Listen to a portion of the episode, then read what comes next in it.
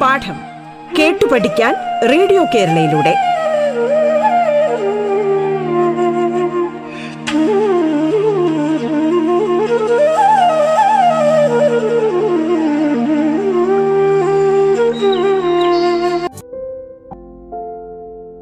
പ്രിയപ്പെട്ട കുട്ടികളെ, പാഠത്തിൻ്റെ ഇന്നത്തെ അധ്യായത്തിലേക്ക് ഏവർക്കും സ്വാഗതം. ഇന്ന് നിങ്ങളോടൊപ്പമുള്ളത് ഞാൻ Sreeraj. Thavanur Kelappan memorial government vocational higher secondary സ്കൂളിലെ ഭൗതികശാസ്ത്രം അധ്യാപകനാണ്. പാഠത്തിൻ്റെ കഴിഞ്ഞ രണ്ട് അധ്യായങ്ങളിലായി നാം എന്തെല്ലാം കാര്യങ്ങളാണ് മനസ്സിലാക്കിയത്? നാം എന്തിനെക്കുറിച്ചായിരുന്നു ചർച്ച ചെയ്തുകൊണ്ടിരുന്നത്? പ്രതിപദനത്തെക്കുറിച്ചായിരുന്നു ചർച്ച ചെയ്തുകൊണ്ടിരുന്നത്. നാം ഒരുപാട് കാര്യങ്ങൾ പ്രതിപദനത്തെക്കുറിച്ചും മനസ്സിലാക്കുകയുണ്ടായി. ക്രമപ്രതിപദനത്തെക്കുറിച്ചും വിസരിത പ്രതിപദനത്തെക്കുറിച്ചും ദർപ്പണങ്ങളിൽ പ്രതിബിംബം രൂപപ്പെടുന്നതിനെക്കുറിച്ചും അതിൻ്റെ വിവിധ സ്വഭാവ സവിശേഷതകളെക്കുറിച്ചും ദർപ്പണങ്ങൾ പ്രയോജനപ്പെടുത്തുന്ന സന്ദർഭങ്ങളെക്കുറിച്ചും നാം ചർച്ച ചെയ്തു. ദർപ്പണങ്ങൾ പ്രയോജനപ്പെടുത്തുന്ന സന്ദർഭങ്ങളിലെല്ലാം അവയുടെ ഫോക്കസ് ദൂരം കണ്ടെത്തേണ്ടി വരാറുണ്ട്. ഇവയുടെ ഫോക്കസ് ദൂരം കണ്ടെത്തുന്നത് എപ്രകാരമായിരിക്കും? ഇങ്ങനെ ഫോക്കസ് ദൂരം കണ്ടെത്തുന്നതിനുള്ള ഒരു സമവാക്യമാണ് നാം ഇന്ന് ആദ്യമായി പരിചയപ്പെടുന്നത്. നമുക്ക് അധ്യായത്തിലേക്ക് കടക്കാം. ദർപ്പണങ്ങളുടെ ഫോക്കസ് ദൂരം കണക്കാക്കുന്നതിന് ഉപയോഗിക്കുന്ന ഒരു സമവാക്യമാണ് ദർപ്പണ സമവാക്യം. എന്താണ് ദർപ്പണ സമവാക്യം? നാം സാധാരണയായി ഉപയോഗിക്കുന്ന ഒരു ദർപ്പണത്തെ പരിഗണിക്കുക. മുഖം നോക്കുന്നതിനായി നാം സാധാരണ ഉപയോഗിക്കുന്ന ദർപ്പണം ഏതു തരമാണ്? സമതല ദർപ്പണമാണ്. ഇങ്ങനെയുള്ള ഒരു ദർപ്പണത്തിന് മുൻപിലായി ഒരു മെഴുകുതിരി കത്തിച്ചു വെച്ചു എന്നിരിക്കട്ടെ. മെഴുകുതിരിയുടെ പ്രതിബിംബം രൂപപ്പെടുമല്ലോ. പ്രതിബിംബം എവിടെയായിരിക്കും രൂപപ്പെടുന്നത്? അതെ, ദർപ്പണത്തിൻ്റെ പിന്നിലായി പ്രതിബിംബം രൂപപ്പെടുന്നതാണ്. ഇവിടെ നാം വച്ച വസ്തു മെഴുകുതിരിയാണ്. ഈ വസ്തു മുതൽ ദർപ്പണം വരെയുള്ള അകലത്തെ നാം യു എന്ന അക്ഷരം കൊണ്ട് സൂചിപ്പിക്കുന്നുവെന്നിരിക്കട്ടെ. പ്രതിബിംബം നമുക്ക് എവിടെയാണ് ലഭിച്ചത്? ദർപ്പണത്തിന് പിന്നിലായിട്ടാണ് പ്രതിബിംബം ലഭിച്ചത്. ഈ പ്രതിബിംബത്തിൽ നിന്നും ദർപ്പണത്തിലേക്കുള്ള അകലത്തെ വി എന്ന അക്ഷരം കൊണ്ടും സൂചിപ്പിക്കുന്നുവെന്നിരിക്കട്ടെ. അപ്പോൾ നമ്മൾ രണ്ട് സിംബലുകൾ പരിചയപ്പെട്ടു. ഏതെല്ലാമാണ്? U, V. യു എന്നാൽ വസ്തുവിൽ നിന്നും ദർപ്പണത്തിലേക്കുള്ള അകലത്തെ സൂചിപ്പിക്കുന്നു. വി എന്നാൽ പ്രതിബിംബത്തിൽ നിന്നും ദർപ്പണത്തിലേക്കുള്ള അകലത്തെ സൂചിപ്പിക്കുന്നു. ഇങ്ങനെയെങ്കിൽ നാം ഉപയോഗിക്കുന്ന ദർപ്പണത്തിൻ്റെ ഫോക്കസ് ദൂരം കണ്ടെത്തുന്നതിന് നമുക്ക് പ്രയോജനപ്പെടുത്താവുന്ന ഒരു സമവാക്യമാണ് വൺ ബൈ എഫ് സമം one by V plus one by U. One by F സമം one by V plus one by U. F എന്നാൽ നാം ഉപയോഗിക്കുന്ന ദർപ്പണത്തിൻ്റെ ഫോക്കസ് ദൂരം. യു എന്നാൽ വസ്തുവിലേക്കുള്ള അകലം. വി എന്നാൽ പ്രതിബിംബത്തിലേക്കുള്ള അകലം. ഈ സമവാക്യത്തെയാണ് നാം ദർപ്പണ സമവാക്യം എന്നറിയപ്പെടുന്നത്. അപ്പോൾ എന്തായിരുന്നു ദർപ്പണ സമവാക്യം? വൺ ബൈ എഫ് സമം one by V plus one by U. ഇതിനെ ഒന്ന് പുനഃക്രമീകരിച്ചാൽ എഫ് സമം U V by U plus V എന്നും എഴുതാം. എഫ് സമം U V by U plus V. ഈ സമവാക്യം ഫോക്കസ് ദൂരം കണ്ടെത്തുന്നതിന് മാത്രമാണോ പ്രയോജനപ്പെടുത്താൻ കഴിയുന്നത്? അല്ല, കൂടുതൽ കാര്യങ്ങൾക്കും നമുക്ക് ഇതിനെ പ്രയോജനപ്പെടുത്താവുന്നതാണ്. അതെങ്ങനെയാണ്? നമുക്കൊന്ന് മനസ്സിലാക്കാം. നമുക്കറിയാം, ഒരു ദർപ്പണത്തിന് മുന്നിൽ, ഉദാഹരണമായി ഒരു കോൺകേവ് ദർപ്പണത്തിൻ്റെ മുൻപിൽ ഒരു വസ്തുവിനെ വയ്ക്കുന്നു ഇരിക്കട്ടെ, പ്രതിബിംബം രൂപപ്പെടും. പ്രതിബിംബത്തിൻ്റെ സ്വഭാവ സവിശേഷതകൾ നാം എങ്ങനെയാണ് കണ്ടെത്തിയിരുന്നത്? പ്രതിബിംബം തലകീഴായാണോ രൂപപ്പെടുന്നത്? എവിടെയാണ് രൂപപ്പെടുന്നത്? യഥാർത്ഥ പ്രതിബിംബമാണോ? ഇവയെല്ലാം നാം എങ്ങനെയാണ് കണ്ടെത്തിയിരുന്നത്? അതെ, രേഖാചിത്രം വരച്ചായിരുന്നു കണ്ടെത്തിയിരുന്നത്. ഇങ്ങനെ രേഖാചിത്രം വരച്ചുകൊണ്ട് പ്രതിബിംബം രൂപപ്പെടുന്ന സ്ഥാനവും പ്രതിബിംബത്തിൻ്റെ സ്വഭാവവും പ്രതിബിംബത്തിൻ്റെ വലിപ്പത്തെക്കുറിച്ചും നമുക്ക് ധാരണ കിട്ടും. എന്നാൽ എല്ലാ സന്ദർഭങ്ങളിലും ഇത് പ്രായോഗികമാണോ? ഇതല്ലാതെയും നമുക്ക് പ്രതിബിംബത്തിൻ്റെ സ്വഭാവ സവിശേഷതകൾ നമുക്ക് പറയാൻ കഴിയും. അതിനും ദർപ്പണ സമവാക്യം നമുക്ക് പ്രയോജനപ്പെടുത്താം. ഇങ്ങനെ പ്രതിബിംബത്തിൻ്റെ സ്വഭാവ സവിശേഷതകൾ കൂടി പറയണമെങ്കിൽ ദർപ്പണ സമവാക്യം പ്രയോജനപ്പെടുത്തുമ്പോൾ അതിൽ ചില ചിഹ്ന രീതികൾ കൂടി അവലംബിക്കേണ്ടതുണ്ട്. ഈ ചിഹ്ന രീതിയെയാണ് നാം ന്യൂ കാർട്ടീഷ്യൻ ചിഹ്ന രീതി എന്ന് പറയുന്നത്. ദർപ്പണ സമവാക്യത്തിൽ ന്യൂ കാർട്ടീഷ്യൻ ചിഹ്ന രീതി പ്രയോഗിച്ചുകൊണ്ട് നമുക്ക് ഒരു ദർപ്പണം ഏതെങ്കിലും ഒരു സന്ദർഭത്തിൽ പ്രയോജനപ്പെടുത്തുമ്പോൾ രൂപപ്പെടുന്ന പ്രതിബിംബത്തിൻ്റെ സ്ഥാനവും സ്വഭാവ സവിശേഷതകളും വലിപ്പവും ഒക്കെ പറയാൻ കഴിയും. അതെങ്ങനെയായിരിക്കും? അതെങ്ങനെയാണെന്ന് നമുക്കൊന്ന് മനസ്സിലാക്കാം. അതിനു മുന്നേ ന്യൂ കാർട്ടീഷ്യൻ ചിഹ്ന രീതിയെക്കുറിച്ച് മനസ്സിലാക്കാം. എന്താണ് ന്യൂ കാർട്ടീഷ്യൻ ചിഹ്ന രീതി? ഒരു ഗ്രാഫ് വരയ്ക്കുമ്പോൾ സ്വീകരിക്കുന്ന ചിഹ്ന രീതികൾ തന്നെയാണ് ന്യൂ കാർട്ടീഷ്യൻ രീതിയിലും സ്വീകരിച്ചിരിക്കുന്നത്. ഒരു ഗ്രാഫ് വരയ്ക്കാൻ നാം പഠിച്ചിട്ടുണ്ട്. എങ്ങനെയാണ് ഗ്രാഫ് വരയ്ക്കാറുള്ളത്? അതെ, എക്സ് അക്ഷവും വൈ അക്ഷവും വരയ്ക്കുന്നതാണ് ആദ്യം ചെയ്യുന്നത്. എക്സ് അക്ഷവും വൈ അക്ഷവും തമ്മിൽ സംഗമിക്കുന്ന ബിന്ദുവിനെ നാം ഏത് പേരിലാണ് വിളിക്കാറുള്ളത്? ഒറിജിൻ എന്ന പേരിലാണ് വിളിക്കുന്നത്. മൂലബിന്ദു അഥവാ ഒറിജിൻ. ഈ ഒറിജിന് വലതുവശത്തേക്കുള്ള വിലകളെല്ലാം പോസിറ്റീവായി എടുക്കാറുണ്ട്, ഇടതുവശത്തേക്കുള്ളതെല്ലാം നെഗറ്റീവായും. ഒറിജിന് മുകളിലേക്കുള്ള അളവുകളെല്ലാം പോസിറ്റീവായും താഴേക്കുള്ള അളവുകളെല്ലാം നെഗറ്റീവായും എടുക്കാറുണ്ട്. ഇതാണ് ഗ്രാഫുകളിൽ നമ്മൾ അവലംബിക്കുന്ന പൊതുവായ ചിഹ്ന രീതി. ഒറിജിനിൽ നിന്നും വലതുവശത്തേക്കുള്ളത് പോസിറ്റീവായും ഇടതുവശത്തേക്കുള്ള അളവുകൾ നെഗറ്റീവായും, വൈ അക്ഷത്തിലാണെങ്കിൽ മുകളിലേക്കുള്ള അളവുകൾ പോസിറ്റീവായും താഴേക്കുള്ള അളവുകൾ നെഗറ്റീവായും എടുക്കുന്നു. ഇത് തന്നെയാണ് ദർപ്പണ സമവാക്യം ഉപയോഗിക്കുമ്പോൾ ന്യൂ കാർട്ടീഷ്യൻ ചിഹ്ന രീതിയിലും സ്വീകരിച്ചിരിക്കുന്നത്. നാം എടുക്കുന്ന ദർപ്പണത്തിൻ്റെ പോളാണ് ഒറിജിനായി സ്വീകരിക്കുന്നത്. ദർപ്പണത്തിൻ്റെ പോള് നാം ഒറിജിനായി എടുക്കുന്നു. ദർപ്പണത്തിന് മുൻപിലായി ഒരു വസ്തു വയ്ക്കുമ്പോൾ അതിൻ്റെ പ്രതിബിംബം രൂപപ്പെടുന്നത് കാണാം.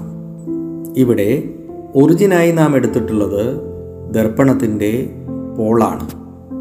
അവിടെ നിന്നും ഇടതുവശത്തേക്കുള്ള അളവുകളെയെല്ലാം നെഗറ്റീവായി അടയാളപ്പെടുത്തുന്നു. പോളിൽ നിന്നും വലതുവശത്തേക്കുള്ള അളവുകളെല്ലാം പോസിറ്റീവായും അളക്കുന്നു. പ്രിൻസിപ്പൽ ആക്സിസിന് മുകളിലേക്കുള്ള അളവുകളെ പോസിറ്റീവായും താഴേക്കുള്ള അളവുകളെ നെഗറ്റീവായും നാം എടുക്കുന്നു. ഇതാണ് ന്യൂ കാർട്ടീഷ്യൻ ചിഹ്ന രീതിയിൽ സ്വീകരിച്ചിരിക്കുന്നത്. എപ്പോഴും പതനരശ്മി ഇടത്തുനിന്ന് വലത്തോട്ട് സഞ്ചരിക്കുന്നതായാണ് പരിഗണിക്കേണ്ടത്. ഈ ചിഹ്ന രീതി സ്വീകരിച്ചുകൊണ്ട് നാം ഒരു ദർപ്പണത്തിൻ്റെ പ്രതിബിംബത്തിൻ്റെ സ്വഭാവവും സ്ഥാനവും വലിപ്പവുമെല്ലാം പറയാൻ കഴിയും. അതെങ്ങനെയാണെന്ന് നോക്കിയാലോ?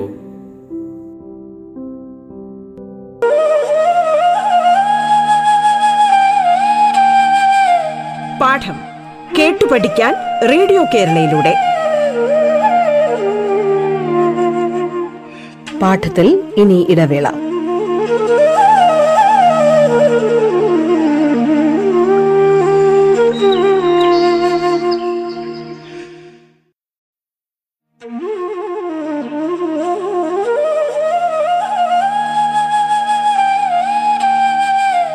പാഠം കേട്ടു പഠിക്കാൻ റേഡിയോ കേരളയിലൂടെ തുടർന്ന് കേൾക്കാം. പാഠം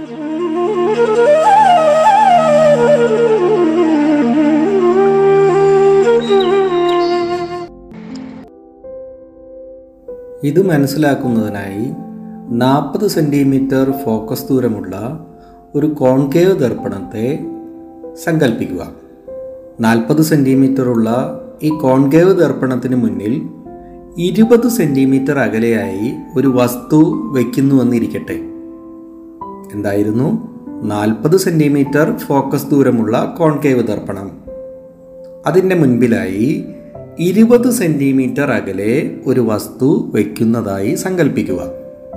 പ്രതിബിംബം എവിടെയായിരിക്കും രൂപപ്പെടുന്നത്? പ്രതിബിംബത്തിൻ്റെ സ്ഥാനം കണ്ടെത്തുക.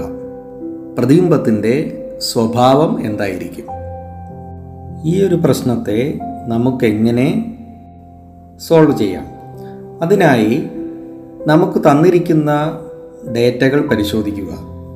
കോൺകേവ് ദർപ്പണത്തിൻ്റെ ഫോക്കസ് ദൂരം തന്നിട്ടുണ്ട്. എത്രയാണ്? നാൽപ്പത് സെൻറ്റിമീറ്ററാണ്. നമുക്ക് ഇതിനെ ന്യൂ കാർട്ടീഷ്യൻ ചിഹ്നരീതി ഉപയോഗിച്ച് ഒന്ന് എഴുതി നോക്കാം. ഒരു കോൺകേവ് ദർപ്പണത്തിൻ്റെ ഫോക്കസ് ദൂരം എല്ലായ്പ്പോഴും ന്യൂ കാർട്ടീഷ്യൻ ചിഹ്നരീതി അനുസരിച്ച് നെഗറ്റീവ് ആയിരിക്കും. കോൺവെക്സ് ദർപ്പണത്തിൻ്റേതോ പോസിറ്റീവ് ആയിരിക്കും. ഇവിടെ കോൺകേവ് ദർപ്പണമാണ് തന്നിരിക്കുന്നത്. അതിൻ്റെ ഫോക്കസ് ദൂരം നെഗറ്റീവ് ആയിരിക്കും. അതായത് എഫ് സമം മൈനസ് നാൽപ്പത് സെൻറ്റിമീറ്റർ ആയിരിക്കും. ഇനി ദർപ്പണത്തിൽ നിന്നും വസ്തുവിലേക്കുള്ള ദൂരം എത്രയാണ്? ഇരുപത് സെൻറ്റിമീറ്റർ ആണ്.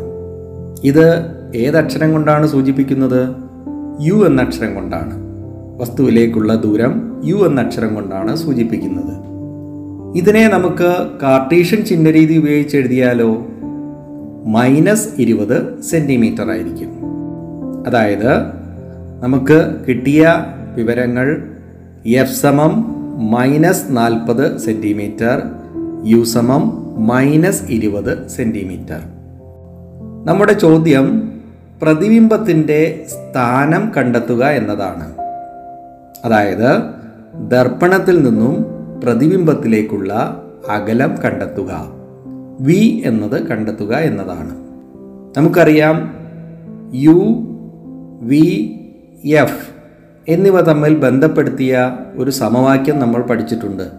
എന്തായിരുന്നു? ദർപ്പണ സമവാക്യം. വൺ ബൈ എഫ് സമം one by V plus one by U. നമുക്ക് ലഭിച്ച വിലകൾ ഈ സമവാക്യത്തിൽ കൊടുത്താൽ എഫിന് പകരമായി മൈനസ് നാൽപ്പത്, യുക്ക് പകരമായി മൈനസ് ഇരുപത് എന്നത് സമവാക്യത്തിൽ കൊടുത്ത് ആ സമവാക്യത്തെ നിർദ്ധാരണം ചെയ്താൽ നമുക്ക് വിയുടെ വില കിട്ടുന്നതായിരിക്കും.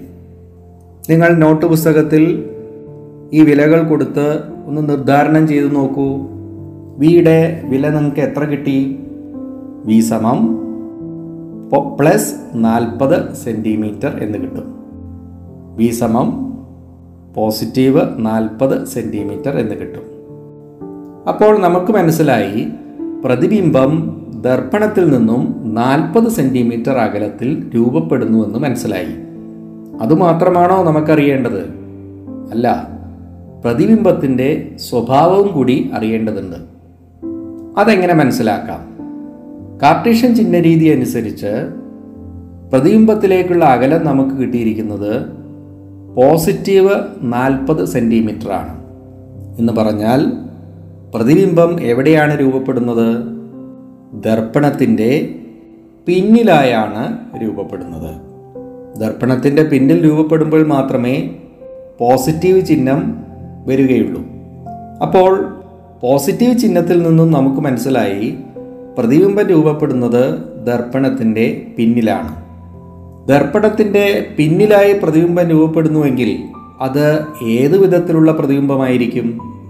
അതെ, മിഥ്യാപ്രതിബിംബമായിരിക്കും. മിഥ്യാപ്രതിബിംബങ്ങൾ നിവർന്നതാണോ തലകീഴായതാണോ? നിവർന്നതാണ്. ഇപ്പോൾ നമുക്ക് പ്രതിബിംബത്തിൻ്റെ സ്വഭാവം മനസ്സിലായില്ലേ? പ്രതിബിംബം ദർപ്പണത്തിൽ നിന്നും നാൽപ്പത് സെൻറ്റിമീറ്റർ അകലെ പിൻപിലായി രൂപപ്പെടുന്നതാണ്. പ്രതിബിംബം നിവർന്നതായിരിക്കും. മിഥ്യാപ്രതിബിംബമാണ് രൂപപ്പെടുന്നത്. ഇത്തരത്തിൽ ദർപ്പണ സമവാക്യത്തിൽ ന്യൂ കാർട്ടീഷ്യൻ ചിഹ്നരീതി ഉപയോഗിച്ചുകൊണ്ട് തന്നെ നമുക്ക് പ്രതിബിംബത്തിൻ്റെ സ്വഭാവം രേഖാചിത്രം വരയ്ക്കാതെ തന്നെ കണ്ടെത്താൻ കഴിയും. അതാണ് ന്യൂ കാർട്ടീഷ്യൻ ചിഹ്നരീതിയുടെ ഒരു മേന്മ. ഇനി ഈ ഒരു കണക്കിൽ, ഈ ഒരു പ്രശ്നത്തിൽ നമ്മൾ പ്രതിബിംബത്തിൻ്റെ വലിപ്പത്തെക്കുറിച്ച് പറയുകയുണ്ടായില്ല. പ്രതിബിംബത്തിൻ്റെ വലിപ്പത്തെക്കുറിച്ച് നമുക്കെങ്ങനെ കണ്ടെത്താൻ കഴിയും? അതിന് നമ്മൾ ഒരു പദത്തെ കൂടെ പരിചയപ്പെടേണ്ടതുണ്ട്. ആവർത്തനം. നമുക്ക് ആവർത്തനം എന്താണെന്ന് മനസ്സിലാക്കാം. എന്താണ് ആവർത്തനം? പ്രതിബിംബത്തിൻ്റെ വലിപ്പവും വസ്തുവിൻ്റെ വലിപ്പവും തമ്മിലുള്ള ബന്ധം കാണിക്കുന്ന ഒരു സംഖ്യയാണ് ആവർത്തനം. പ്രതിബിംബത്തിൻ്റെ ഉയരവും വസ്തുവിൻ്റെ ഉയരവും തമ്മിലുള്ള അനുപാത സംഖ്യയാണിത്. ഒരു ദർപ്പണത്തിൻ്റെ ആവർത്തനം കാണുന്ന സമവാക്യം എം സമം H I by H O എന്നതാണ്. അത് പ്രതിബിംബത്തിലേക്കുള്ള ദൂരവും വസ്തുവിലേക്കുള്ള ദൂരവും തന്നിരുന്നാൽ ആവർത്തനം കാണുന്നതിന് എം സമം മൈനസ് വി ബൈ യു എന്ന സമവാക്യവും ഉപയോഗിക്കാവുന്നതാണ്. എം സമം H I by H O, അതുപോലെ എം സമം മൈനസ് വി ബൈ യു എന്നീ രണ്ട് സമവാക്യങ്ങളും നമുക്ക് ആവർത്തനം കണ്ടെത്താൻ വേണ്ടി പ്രയോജനപ്പെടുത്താം.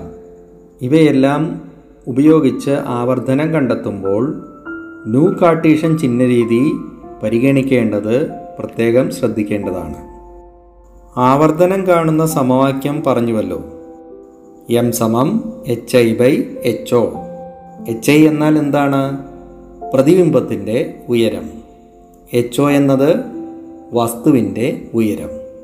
അങ്ങനെയെങ്കിൽ പ്രതിബിംബത്തിൻ്റെ ഉയരവും വസ്തുവിൻ്റെ ഉയരവും തുല്യമാണെന്നിരിക്കട്ടെ, എച്ച് ഐ സമം എച്ച് ഒ ആണെന്നിരിക്കട്ടെ, ആവർത്തനം എത്ര കിട്ടും? സമവാക്യം നോക്കിയാൽ എം സമം H I by H O, ഇവ രണ്ടും തുല്യമാണെങ്കിൽ എമ്മിൻ്റെ വില ഒന്നായിരിക്കും. അതായത് എം സമം ഒന്നായാൽ, ആവർത്തനം ഒന്നായാൽ പ്രതിബിംബത്തിൻ്റെ ഉയരവും വസ്തുവിൻ്റെ ഉയരവും തുല്യമായിരിക്കും. സാധാരണയായി ഇത്തരത്തിലുള്ള പ്രതിബിംബം എവിടെയാണ് രൂപപ്പെടാറ്? അതെ, സമതല ദർപ്പണങ്ങളിലാണ് ഇത്തരത്തിലുള്ള പ്രതിബിംബങ്ങൾ രൂപപ്പെടാറുള്ളത്. അവിടെ പ്രതിബിംബത്തിൻ്റെ ഉയരവും വസ്തുവിൻ്റെ ഉയരവും എല്ലായ്പ്പോഴും തുല്യമായിരിക്കും. കോൺകേവ് ദർപ്പണങ്ങളിൽ വസ്തു വച്ചിരിക്കുന്നത് സെൻറ്റർ ഓഫ് കർവേച്ചറിലാണെങ്കിൽ ആ സന്ദർഭത്തിലും എമ്മിൻ്റെ വില ഒന്നായി വരാറുണ്ട്. പിന്നീട് എമ്മിൻ്റെ വില ഒന്നിനേക്കാൾ കൂടുതലാകുന്ന സന്ദർഭങ്ങൾ എന്താണ് കാണിക്കുന്നത്? എമ്മിൻ്റെ വില ഒന്നിനേക്കാൾ കൂടുതൽ വരണമെങ്കിൽ പ്രതിബിംബത്തിൻ്റെ ഉയരം കൂടുതലായിരിക്കണം. വസ്തുവിനേക്കാൾ വലിപ്പം കൂടിയ പ്രതിബിംബം ലഭിക്കുമ്പോഴാണ് എമ്മിൻ്റെ വില ഒന്നിനേക്കാൾ കൂടുതൽ വരുന്നത്. അങ്ങനെയെങ്കിൽ എമ്മിന് ഒന്നിനേക്കാൾ കുറഞ്ഞ വില വരുമ്പോഴോ? എമ്മിൻ്റെ വില ഒന്നിനേക്കാൾ കുറവായാൽ പ്രതിബിംബത്തിൻ്റെ ഉയരം വസ്തുവിനേക്കാൾ കുറവായിരിക്കും. വലിപ്പം കുറഞ്ഞ പ്രതിബിംബങ്ങൾ ലഭിക്കുമ്പോഴാണ് എമ്മിൻ്റെ വില ഒന്നിനേക്കാൾ കുറവ് വരുന്നത്. അപ്പോൾ എമ്മിൻ്റെ വില നോക്കി പ്രതിബിംബത്തിൻ്റെ വലിപ്പത്തെക്കുറിച്ച് മനസ്സിലാക്കാം. എമ്മിൻ്റെ വില ഒന്നാണെങ്കിൽ പ്രതിബിംബത്തിന് വസ്തുവിൻ്റെ അതേ വലിപ്പമുണ്ടായിരിക്കും. എമ്മിൻ്റെ വില ഒന്നിനേക്കാൾ കൂടുതലാണെങ്കിൽ പ്രതിബിംബത്തിന് വലിപ്പം കൂടുതലായിരിക്കും. എമ്മിൻ്റെ വില ഒന്നിനേക്കാൾ താഴെയാണെങ്കിൽ പ്രതിബിംബത്തിന് വലിപ്പം കുറഞ്ഞിരിക്കും. ആവർത്തനത്തിൻ്റെ ചിഹ്നം നോക്കി, ആവർത്തനം പോസിറ്റീവാണോ നെഗറ്റീവാണോ എന്ന് നോക്കി നമുക്കെന്ത് മനസ്സിലാക്കാം? ആവർത്തനത്തിൻ്റെ സമവാക്യം അറിയാം, എം സമം H I by H O ആണ്. യഥാർത്ഥ പ്രതിബിംബങ്ങൾ രൂപപ്പെടുമ്പോൾ എച്ച് ഐയുടെ ചിഹ്നം നെഗറ്റീവായിരിക്കുമല്ലോ, എച്ച് ഒയുടെ ചിഹ്നമോ പോസിറ്റീവുമായിരിക്കും. അപ്പോൾ ആവർത്തനത്തിൻ്റെ ചിഹ്നം എന്തായിരിക്കും? നെഗറ്റീവായിരിക്കും. അതായത് എമ്മിൻ്റെ വില നെഗറ്റീവായാൽ യഥാർത്ഥ പ്രതിബിംബങ്ങളായിരിക്കും രൂപപ്പെടുന്നത്. യഥാർത്ഥ പ്രതിബിംബങ്ങളെല്ലാം ദർപ്പണത്തിൻ്റെ മുൻപിലായിട്ടാണ് രൂപപ്പെടുന്നത്. ഈ പ്രതിബിംബങ്ങളെല്ലാം തലകീഴായ പ്രതിബിംബങ്ങളും ആയിരിക്കും. മിഥ്യാപ്രതിബിംബങ്ങൾ രൂപപ്പെടുന്ന സാഹചര്യം ഒന്ന് പരിഗണിക്കാം. മിഥ്യാപ്രതിബിംബങ്ങൾ രൂപപ്പെടുമ്പോൾ എച്ച് ഐയുടെ ചിഹ്നം പോസിറ്റീവായിരിക്കും, എച്ച് ഒയുടെ ചിഹ്നവും പോസിറ്റീവ് തന്നെയായിരിക്കും. അപ്പോൾ എം എമ്മിൻ്റെ ചിഹ്നം എന്തായിരിക്കും? അതും പോസിറ്റീവ് തന്നെയായിരിക്കും.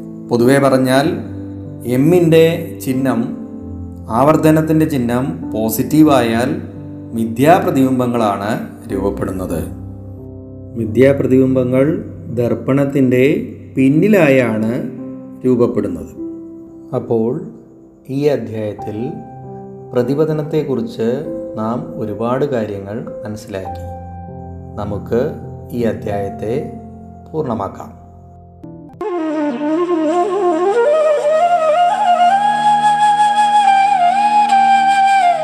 പാഠം കേട്ടു പഠിക്കാൻ റേഡിയോ കേരളയിലൂടെ പാഠത്തിന്റെ ഇന്നത്തെ അധ്യായം പൂർണ്ണമാകുന്നു. ഇനി അടുത്ത ദിവസം കേൾക്കാം. നമസ്കാരം.